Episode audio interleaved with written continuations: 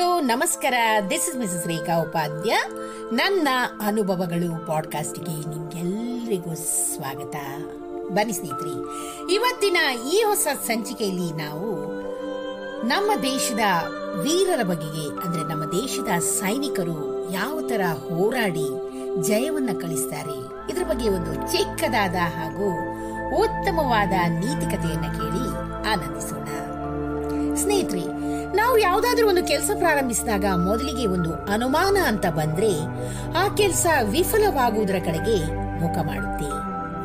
ಈ ಕೆಲಸ ಹೋದ್ರೆ ಹೋಗ್ಲಿ, ಸಮಯ ಹೋದ್ರೆ ಹೋಗ್ಲಿ, ಇನ್ನೊಂದು ಸಿಗುತ್ತೆ ಅಂತ ಅಂದುಕೊಂಡ್ರೆ ಅಲ್ಲಿ ಸೋಲು, ವಿಫಲತೆ, ಶತಸಿದ್ಧ.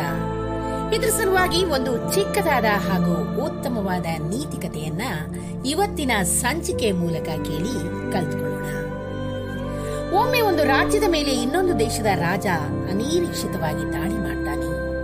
ಇತ್ತ ಈ ರಾಜ್ಯದಲ್ಲಿ ಒಂದು ಭಯದ ವಾತಾವರಣವೇ ಸೃಷ್ಟಿಯಾಗುತ್ತೆ.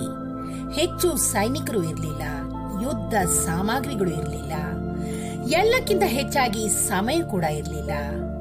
ರಾಜನು ಎಲ್ಲಾ ಸೈನಿಕರನ್ನ ಕರೆದು ಹೇಳ್ತಾನೆ, ಯೋಧರೇ, ಎಲ್ಲ ಯುದ್ಧಕ್ಕೆ ಸಿದ್ಧರಾಗಿ, ನಮ್ಮ ಬಳಿ ಹೆಚ್ಚು ಸೈನಿಕರಿಲ್ಲ ನಮ್ಮ ಎದುರಾಳಿಯು ನಮಗಿಂತ ಹತ್ತು ಪಟ್ಟು ಹೆಚ್ಚು ಸೈನಿಕರನ್ನು ಹಾಗೂ ಯುದ್ಧ ಸಾಮಗ್ರಿಗಳನ್ನು ಕೂಡ ಹೊಂದಿದ್ದಾರೆ ಅಂತ ಎಚ್ಚರಿಕೆ ನೀಡ್ತಾರೆ. ಅಲ್ಲಿ ಆಗ ಸೇನಾಧಿಪತಿ ಒಂದು ಉಪಾಯವನ್ನು ಮಾಡ್ತಾನೆ. ಎಲ್ಲಾ ಸೈನಿಕರನ್ನು ಮತ್ತು ಯುದ್ಧ ಸಾಮಗ್ರಿಗಳನ್ನು ಒಂದು ದೊಡ್ಡ ಹಡಗಿನಲ್ಲಿ ತುಂಬುತ್ತಾರೆ ಆ ಯುದ್ಧ ಸ್ಥಳಕ್ಕೆ ಸಮುದ್ರ ಮಾರ್ಗದಿಂದ ಹೋಗಲು ನಿರ್ಧರಿಸುತ್ತಾರೆ ಎಲ್ಲರೂ ಆ ಯುದ್ಧ ಭೂಮಿಗೆ ತಲುಪಿದಾಗ ಎಲ್ಲಾ ಸೈನಿಕರು ಕೆಳಗಿಳಿದರು.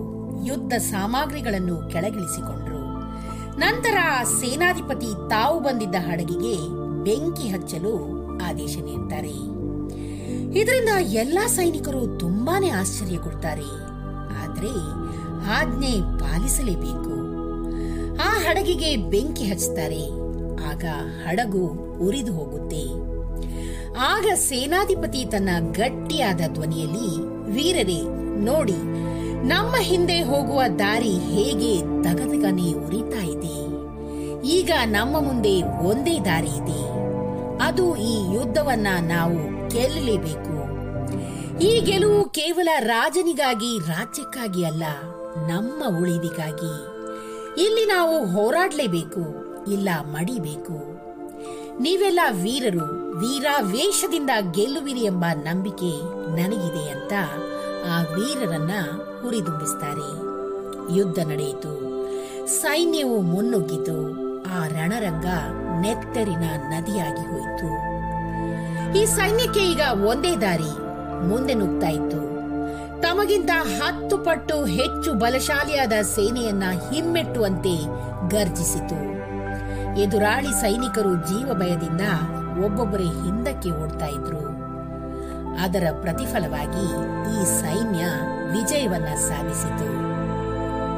ನೋಡಿದ್ರಲ್ಲ ಸ್ನೇಹಿತರೆ, ನಿಮ್ಗೆಲ್ಲ ಈಗ ಅರ್ಥವಾಗಿರ್ಬೋದು. ನಾವು ಜೀವನದಲ್ಲಿ ಕೂಡ ಇದು ಹೋದ್ರೆ ಇನ್ನೊಂದು ಬರುತ್ತೆ ಅಂತ ತಾತ್ಸಾರ ಮಾಡಿ, ಹೋದ್ರೆ ಹೋಗ್ಲಿ ಅಂತ ಅದೆಷ್ಟೋ ಅವಕಾಶಗಳನ್ನ ಕೈ ಚೆಲ್ಲಿ ಕೂರ್ತೀವಿ. ಜೀವನಕ್ಕೆ ಒಂದು ಗುರಿ ಇರಬೇಕು. ಹಿಂದಕ್ಕೆ ಹೋಗೋ ದಾರಿಯನ್ನ ಕತ್ತರಿಸಬೇಕು. ಇನ್ನು ಇದು, ಅದು, ಇನ್ನೊಂದು ಹೀಗೆ ಹಲವು ದಾರಿಯಲ್ಲಿ ಕಾಲಿಟ್ಟು ಒಂದರಲ್ಲಿಯೂ ಕೂಡ ಕೊನೆ ಸಿಗದ ದಾರಿಯಿಂದ ಏನು ಪ್ರಯೋಜನವಿಲ್ಲ. ನಮ್ಮ ಮುಖ್ಯವಾದ ಗುರಿ ಏನು? ಅದರ ಬಗ್ಗೆ ನಿರಂತರವಾಗಿ ಕೆಲಸ ನಡೀತಾ ಇರಬೇಕು. ಸಮಯ, ಕಾಲ, ಕಾಲಭೈರವ ನಿಮ್ಮನ್ನ ಗುರಿ ಖಂಡಿತ ತಲುಪಿಸ್ತಾನೆ. ಅದಕ್ಕಾಗಿ ನಿರಂತರವಾದ ಪ್ರಯತ್ನ ಜಾರಿಯಲ್ಲಿರಲಿ. ಕಥೆಯ ಮಾತು ನಿಮ್ಗೆ ಅರ್ಥವಾಗಿದೆ ಅಂತ ಅಂದ್ಕೊಳ್ತೀನಿ ಈ ಒಂದು ಚಿಕ್ಕ ಕತೆ ನಿಮ್ಗೆ ಇಷ್ಟವಾಗಿದ್ದಲ್ಲಿ ದಯವಿಟ್ಟು ಇದನ್ನ ಲೈಕ್ ಮಾಡಿ, ಶೇರ್ ಮಾಡಿ ಹಾಗೂ ನನ್ನ ಪಾಡ್ಕಾಸ್ಟ್ ಅನ್ನ ಫಾಲೋ ಕೂಡ ಮಾಡಿ ಸ್ನೇಹಿತರೆ. ಧನ್ಯವಾದಗಳು.